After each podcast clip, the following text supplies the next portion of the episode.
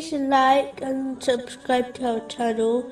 Leave your questions and feedback in the comments section. Enjoy the video.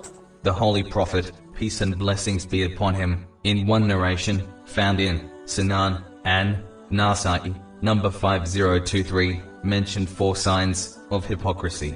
These are lying often, breaking promises, betraying trusts, and using foul language, especially when arguing. Lying is a sin and must be avoided. There is no such thing as a small lie, nor is lying while joking acceptable. In fact, the one who lies when joking has been cursed three times in one narration found in Jami R. Tirmizi, number 2315. The one who is cursed is deprived of the mercy of Allah, the Exalted. Good things will not occur in someone's life when they are deprived of the mercy of Allah, the Exalted. Even lying to children has been classified as a sin by the Holy Prophet, peace and blessings be upon him, in a narration found in Sunan Abu Dawud, number 4991. A person only teaches children to adopt an aspect of hypocrisy by lying in front of them. The biggest promise a Muslim must fulfill is their promise of sincere obedience to Allah, the Exalted. In addition, Muslims must keep all their promises with people, irrespective of their faith. This is something which will be questioned about on Judgment Day. Anything which has been entrusted to a Muslim must be used correctly. This extends to all aspects of one's life, not only physical possessions. Each blessing in a Muslim's life has been entrusted to them by Allah, the Exalted. Therefore, they must choose them correctly, as commanded by Allah, the Exalted.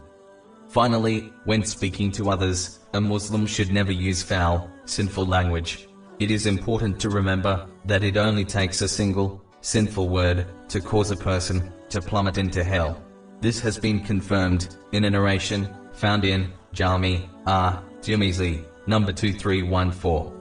A Muslim should adhere to the tradition of the Holy Prophet, peace and blessings be upon him, by replying evil words with kind words. Or they should simply remain silent and ignore the person who utters foul language.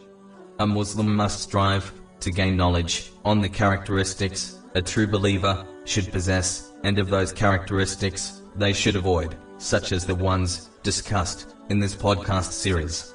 After gaining knowledge, they must act on their knowledge, as knowledge without action is foolish and of no value. All this must be done with the correct intention. It has been said, all are in danger, except the knowledgeable. And the knowledgeable are in danger, except for the ones who act on their knowledge. This group are all in danger, except for those who act with the correct intention, meaning to please Allah, the Exalted. And this group are in danger, except for those who Allah, the Exalted, has mercy on.